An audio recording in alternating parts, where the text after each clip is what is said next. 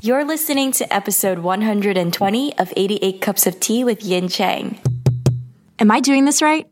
Hi, I'm your host, Yin Chang, and thanks for joining me on 88 Cups of Tea. This podcast is created to leave you feeling motivated from interviews with storytellers, where we learn how they create opportunities for a successful career without losing sight of the values that make us human. Whew, that was a really long run on sentence.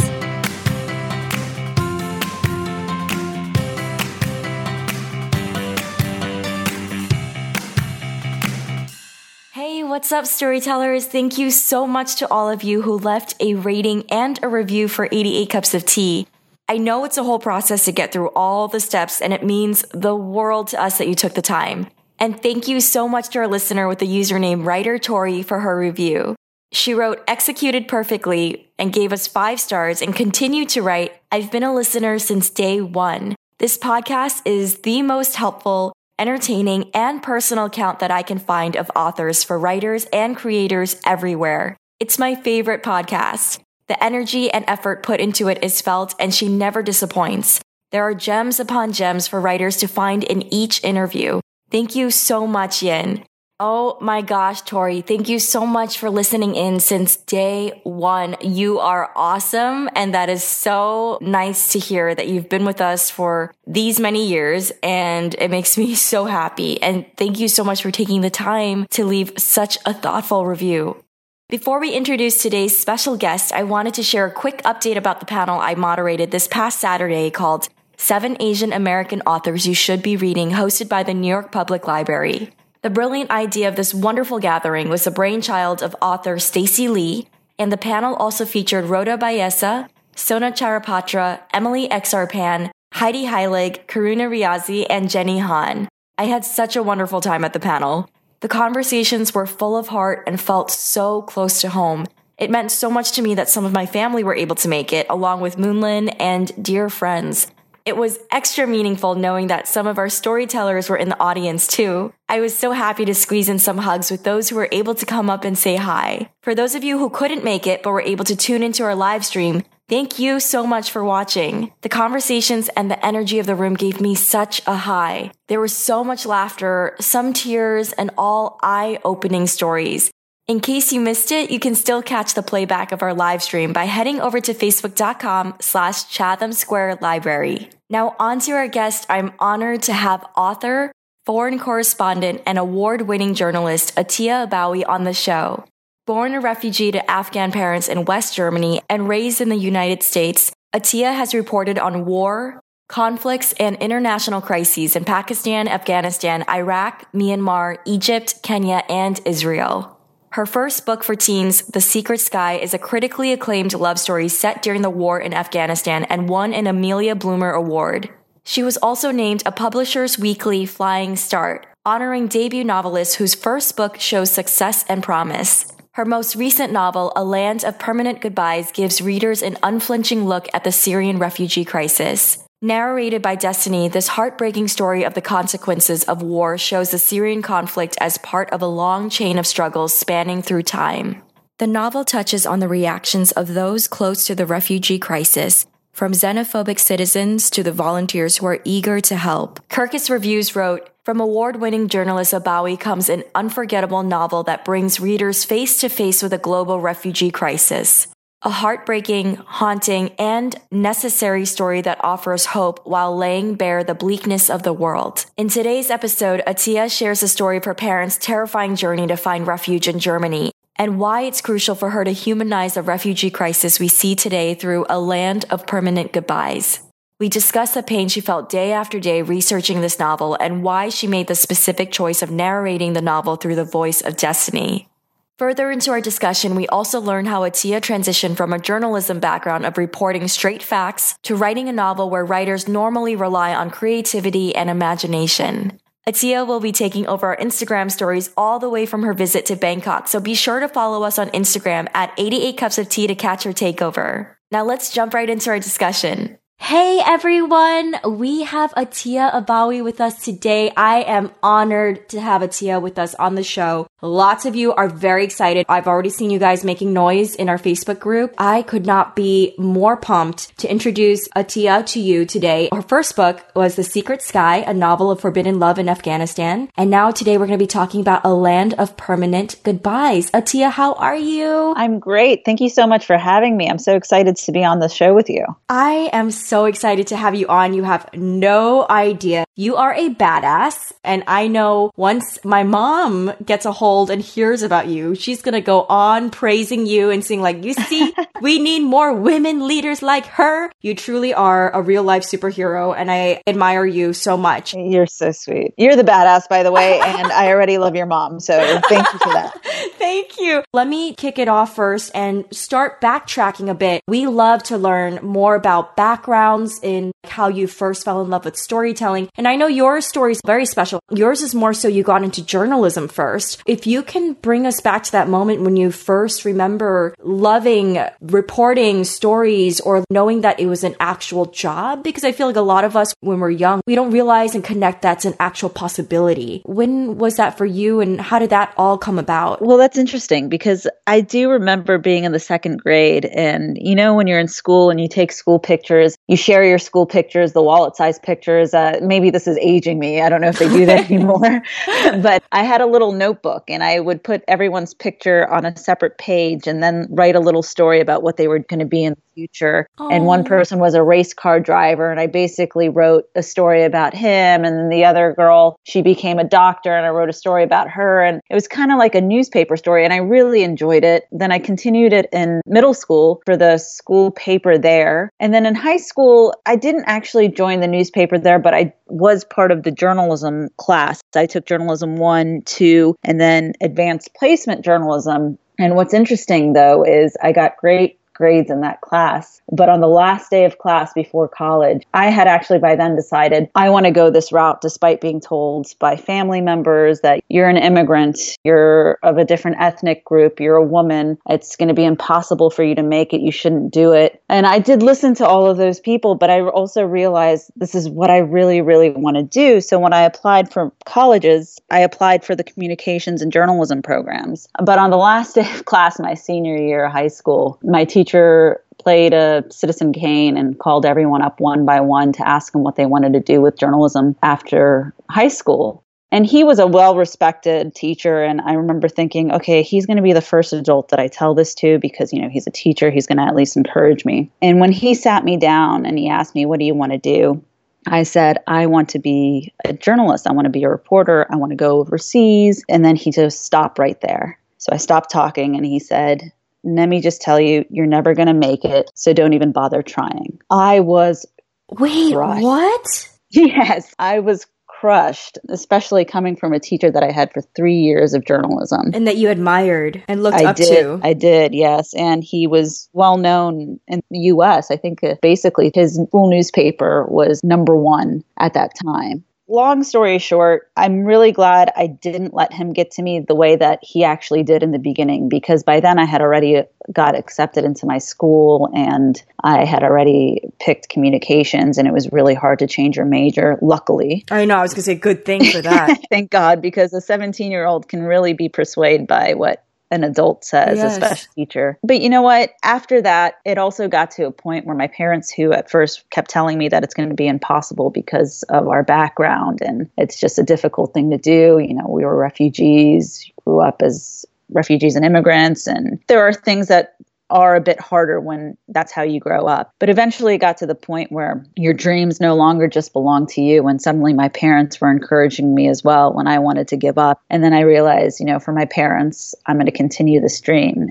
And the harder and harder it became, the more of a challenge it was that I wanted to accomplish it. I guess what's the saying? I kept on trucking. yes, you kept on trucking. That's for sure. I was reading and doing some research before our call, and I read and came across that your mom was pregnant with you when your parents had to leave Afghanistan. Yeah, so the Soviet invasion happened in 1979 in Afghanistan, and the war began. The tanks rolled in, helicopters. Uh, the war just began to rage. And both of my grandparents, fathers, I should say grandfathers, they were generals pre communist regime. So they were imprisoned by the communists that had taken over and they were put into solitary confinement. When they waited, my mother's father, when he was released, he was trained by the US military. So he found his way eventually out and made it to America. And then they waited for my dad's father to be released. And when he was released, my mom said, and this was 1981, she was uh, pregnant with me. My brother was two years old and said, Okay, your father has been released. We need to go now. And my dad said, I don't want to abandon my country. I'm not going.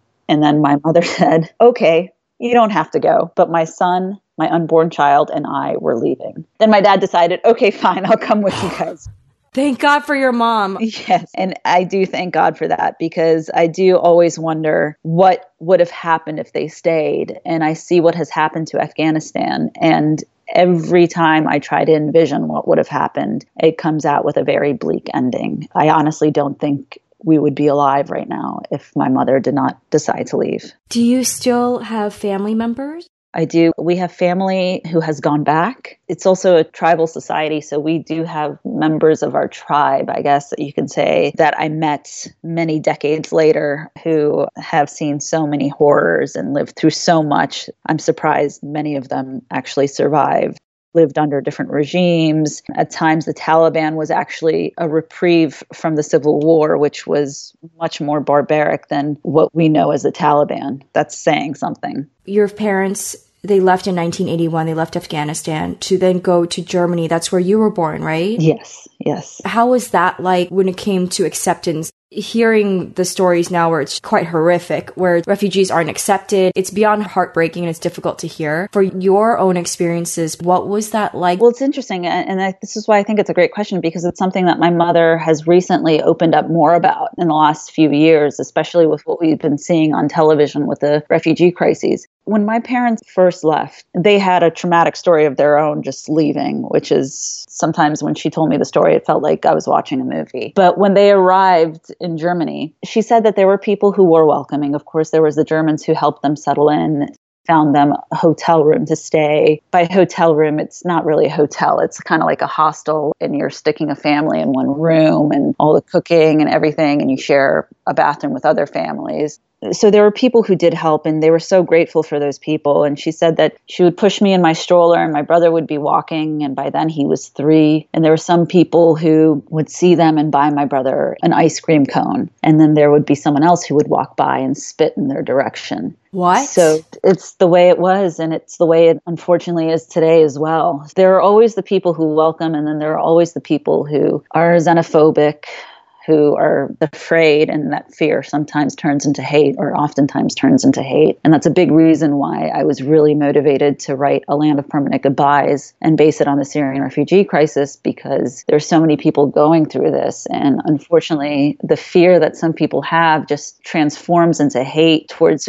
people who are suffering. And the last thing they need is the hate or the fear because really they're the ones who are so afraid. It really pisses me off when they don't even want to bother to hear the stories of why there was fleeing to begin with. They yeah. just assume you're coming to my place instead of understanding, wait, I need to understand what happened. No one wants to leave their home. Exactly. That's why I asked, did you have family still in Afghanistan? When you're talking about tribe, this is like a connection that's deeper than most. You have your yeah. people. Your whole world is there. So to just leave that for survival, I mean, can you also just imagine the guilt your parents also had? especially oh, your oh, dad, for not wanting to leave in the first place. When you mentioned that your mom had really horrific, heartbreaking stories about actually leaving Afghanistan, if you can take us there I would appreciate any stories that you feel most compelled to share with us. I've always actually said that if ever there was a time machine and I had a chance to go in it, I would love to go back to 1970s or 60s Afghanistan to just see the place that my parents used to describe. It, it's nothing like what we know today. Today it's just known as a war zone and it is unfortunately and you know there's bloodshed all over, but when my parents grew up it was a completely different place. My mom was wearing bell bottoms and tank tops. My uncle and his now wife, but back then girlfriend, used to go on dates at the Intercontinental Hotel at the swimming pool it was a different place. Yes, you had conservatives, but you also had people who weren't very conservative and they were living normal lives. In fact, it would have been many Western countries as well. They, you know, people wore skirts, people wore tank tops. It's not the burqa that we see today. Mm-hmm. And their hair was done. Yes, I saw photos. Yeah. Exactly, exactly. I mean, my mom used to have all the best designer clothes. I mean, even if you look at pictures of my grandmother, you wouldn't know if it was 1940s Afghanistan or if it was 1940s America. You honestly couldn't tell the difference. I could send you pictures if you wanted to see. It was their history. This is the foundation. This is their lives. It was the language that they spoke, they shared, their friends that they grew up with, the family that they had sleepovers with, their cousins. They would play records of the Beatles on their record players. They just had these great lives. And then suddenly one day, the communist regime came in, assassinated the president and 17 members of his family. It was a communist coup and they took over. And then the Soviet forces came in to support the new communist regime. What was really upsetting was when my parents decided, okay, we need to go to save our children, to save our family. We need to go because they knew that they were pigeonholed as anti communist because their fathers were generals in the government before communism came in. In fact, my dad said it was about a year every single day he was going to try to pick up his passport with the visas that they were looking for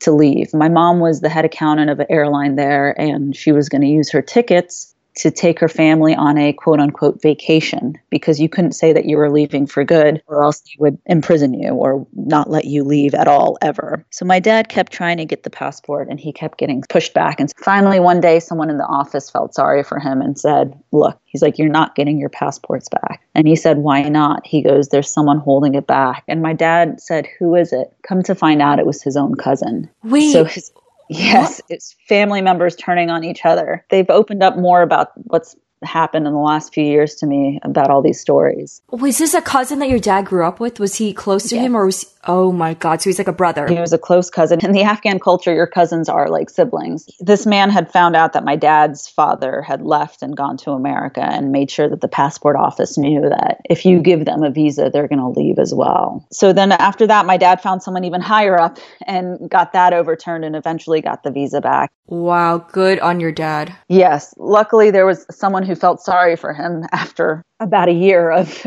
walking back and forth. And but then after that happens, they had to take their flight and the first stop was Moscow, which was the capital of the Soviet Union. But before they even took off, the plane got stopped at the tarmac, and the communist police came on the plane going up and down the aisle in the middle of the hot summer, looking at everyone's passports. And my mom was said she was just terrified that my two year old brother, then who spoke really well, was going to let it slip that they were leaving for good. He knew that they were, but he was a two year old, and you can't control a toddler's mouth. But luckily, my brother didn't say anything, and the plane took off and they landed in Moscow, which was probably the scariest place to land back then. My mom said she didn't breathe easy until the plane took off from Moscow and they knew they were out of Soviet airspace. And then suddenly she said she felt at ease. In fact, I, she was so stressed out, I was born with a strand of gray hair. Oh my God. That is so crazy.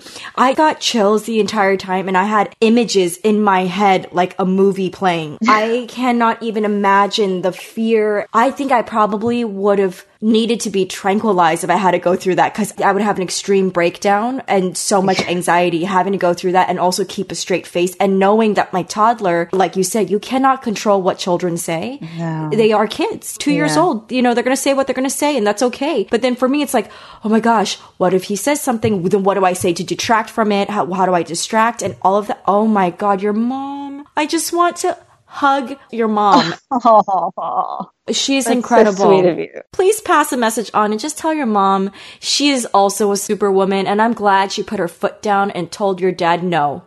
I'm leaving with or without you. Get it together or goodbye. Exactly. And I have no doubt, God forbid you're ever in that situation, I know you'll be able to do all the right things. Oh my gosh. Well, thank you. I think I would literally just pass out once I land safely in the next place. I'm like, done. all that anxiety, forget it. Atia, thank you for walking us through that story. I, I just can't even begin to imagine what that could even be like.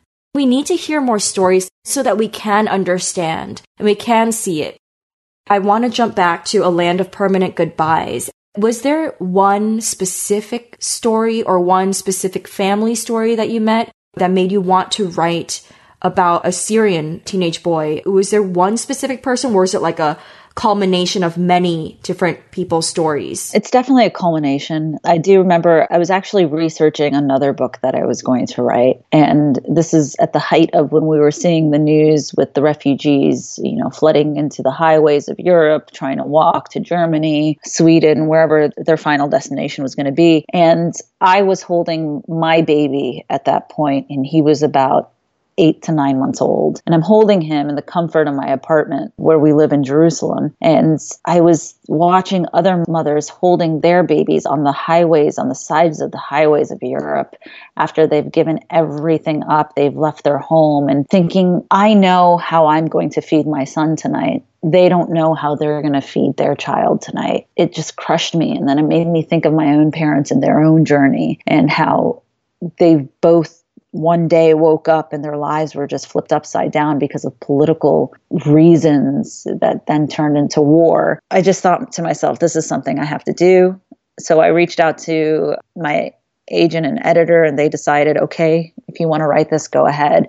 And that's when I decided I was going to fly to Turkey to research uh, with the Syrian refugees there. And then I flew to Greece as well, to the island of Lesbos on the shores to research there. And you meet different people from different backgrounds. No refugee is the same. They all have different stories, different upbringings, different beginnings. They come from different countries. I mean, I was in one room interviewing a Syrian man and his family. In the same room was a Kurdish woman waiting for her husband to cross, and she was shivering in fear because he was supposed to have already made it. So we still don't know if her husband made it or not. It was story after story, and you know, Moroccan families who weren't being let in are stuck there on the island, families from various places. I mean, from Africa, from the Middle East. It's not just one story. And I try to do that in both of my books to really try to get every piece of what's going on in the country or in the region or in the situation and compact it into this one novel to get an understanding, a better understanding for the reader, an understanding that we won't get in a 700 word news write up or a two minute clip that you see on the news, if you even get the two minutes, because most television stations, they let you only have a minute, maybe 45 seconds to tell a story these days. Wow. When you're sharing this story, how you're interviewing in Greece, in Turkey, I would be so devastated to hear these stories. What was that process like for you? The emotional aspect and also how you were able to approach them because for me, I'm like trying to imagine myself in their shoes. If I went through all that, I don't even think I would want to talk to anybody. I do get nervous approaching someone who's been through so much. I mean, as a journalist, approaching anyone, whether it be in Afghanistan or on the refugee trail or going to Myanmar or anything, when you ask someone to share their personal lives, you know, you're asking for a lot. I'm glad that I'm nervous when I ask because I feel like that means I still care about the people that I'm talking to because I have seen other journalists who aren't nervous and they can be crass and they can be very apathetic to what these people have gone through. There's also the language barrier. So I can speak Persian and Dari and uh, Farsi, but I didn't speak Arabic.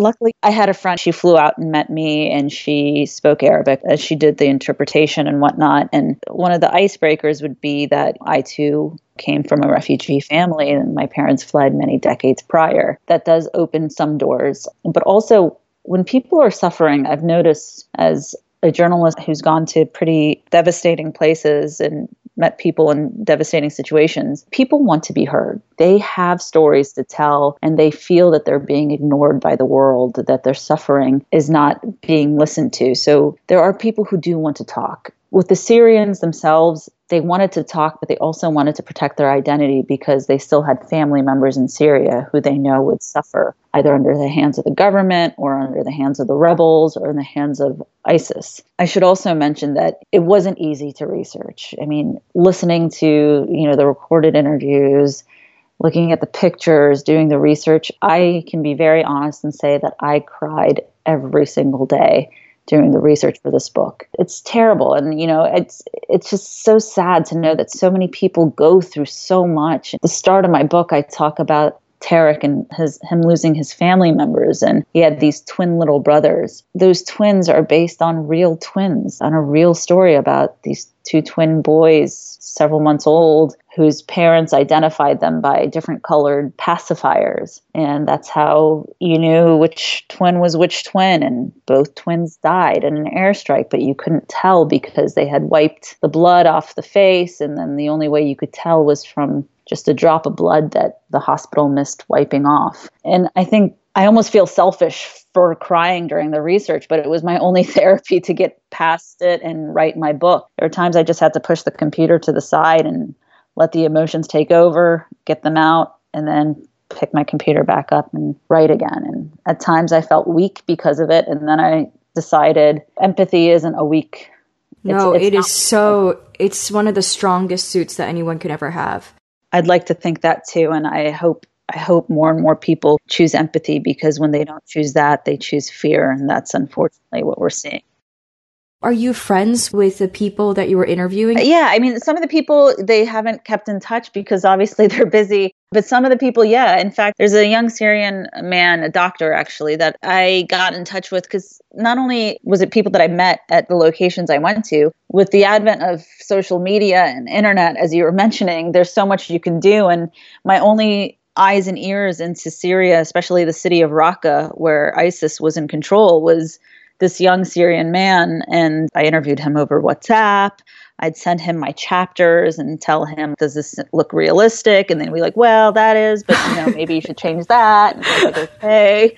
So he was my eyes and ears, and I keep in touch with him. He's he's an interesting guy, and his wife is an interesting woman whose unfortunately father has quote unquote gone missing what? by the Syrian oh, no. government. And then he was from Raqqa and then ISIS. I mean, they've gotten it from all sides. So I keep in touch with him. I'm so grateful for all they've done and helped me with. And I remember watching something on Al Jazeera Plus, and there was a young teenage girl who got lost in the chaos and then found her way to Germany and I looked for her on Facebook. I apparently found her aunt and I was WhatsApping with her aunt in Damascus, who's also lovely. I mean, the Syrian people, there's just such lovely people. It's just it's so terrible what they're going through. But even despite all of the hell they've been through, they're still very kind, hospitable, and will go out of their way to help you. I love hearing that. That's so incredible because one of my best, best, best friends, he's mixed. He's got so much in him and he's the most beautiful creature ever. Aww. He said that his dad's side is part Israeli and part Syrian. And yeah. I've met his family and they're the sweetest. I love that they're Aww. so open. They're like, come here,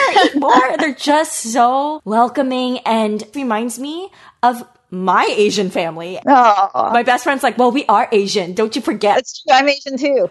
yeah, see, there we go when you were writing A Land of Permanent Goodbyes, I know that you have a very strong journalism background. How are you able to segue and position yourself? Because I took some journalism classes. Is nothing at all like trained journalism. It's just like, you know, I took some classes here and there. Oh, you're fantastic. You're a great journalist. That's what you're doing right now. I'm so impressed. Thank you. Oh, oh, my god! Again, you're blowing up my head. It is too early. I can't when you get, get out the talk door. Show in the future, can you make sure that you hire me? Don't forget the little people. Can you be my producer? I would love it. Oh my god, that'd be amazing. I would love it. Bring me on.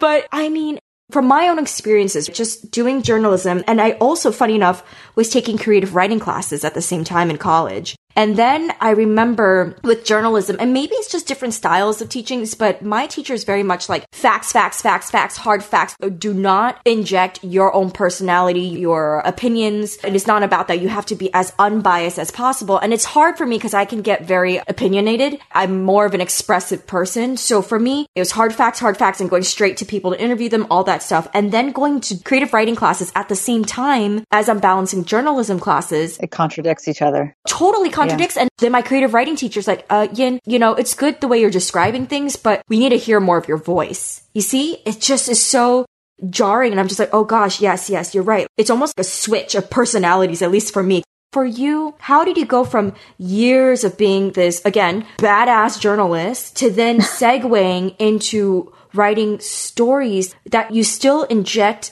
the truths, but you put it into fiction, but yet you're able to add the storytelling element. And I know journalism is storytelling in its own aspect, but with writing fiction and books, you're allowed to and encouraged to inject more artistry and more of yeah. your opinions. And how is that transition, that shift for you? That's another great observation and question. My dream was always to write a novel, but the longer I stayed in journalism and the longer that I was a reporter, I thought that that dream totally faded away because, as you mentioned, to be a good journalist, you can't use your imagination. If you use your imagination as a journalist, you're not a journalist. In fact, you're a really bad journalist. When I had the opportunity, especially with the first book, that was my first opportunity, I didn't know how I was going to do it because by then I had lost all imagination. I didn't know what I could do to write a novel. So I decided that I don't want this opportunity to slip. So what I'm going to do is write the truth. And literally everything in both books are real stories from people that I've spoken to and I've interviewed. And The Secret Sky, the color of the mountains that I saw with my own eyes, you know, the smells that I smelled myself. I did the same thing with A Land of Permanent Goodbyes. As I was interviewing people in Lesbos, I was also taking video of the water, writing down what it felt like to feel the cold air on my face, put my hand in the water, just feel how cold it was. So when I described it in the book, it's as accurate as possible. Because my imagination was gone because of my journalism, what I did do is just put in reality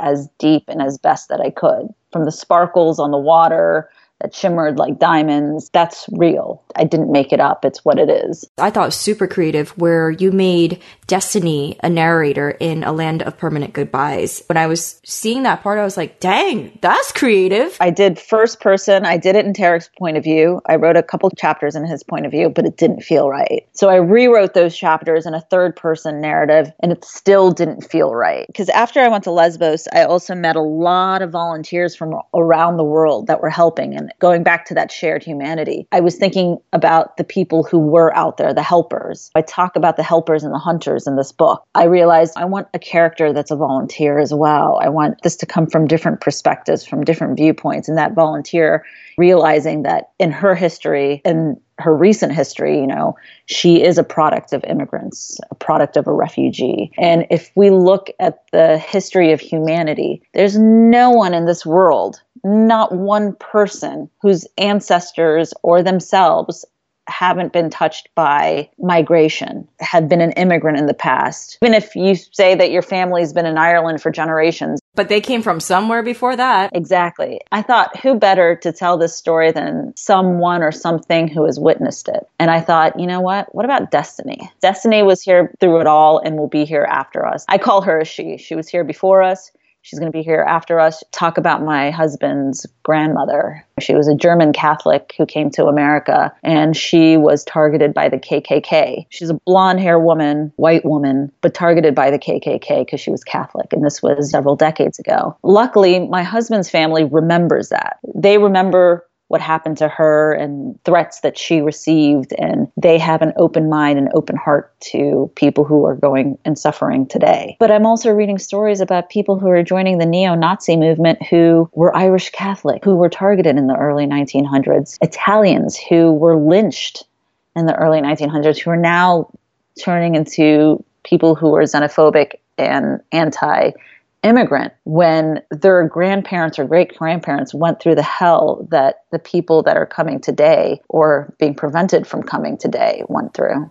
I would love for you to try and boil down just one point that you would love for people to take away from a land of permanent goodbyes. I just hope that anyone who reads it will just decide to open their hearts and minds you know, before it's too late and it's closed for good. It's the one thing that I think can change the world is when we open ourselves up to smile at that stranger that we think we should be afraid of just because she's wearing a hijab or the Mexican immigrant who's spending the entire day outside of a Home Depot looking for a job. These people that are here, they're human beings. Just because they might look a little different than you, might speak a different language, they have the same hopes and fears and dreams as us. And a lot of them have it much harder. So instead of snubbing your nose or puffing in their direction, you smile at them. That smile might turn their day around, especially after seeing one person after another who kind of giving them the side eye and whatnot. Not all of us have money to help in different ways. Not all of us have the time to go donate and helping refugee families or immigrant families settle in. Something as simple as a smile makes a huge difference.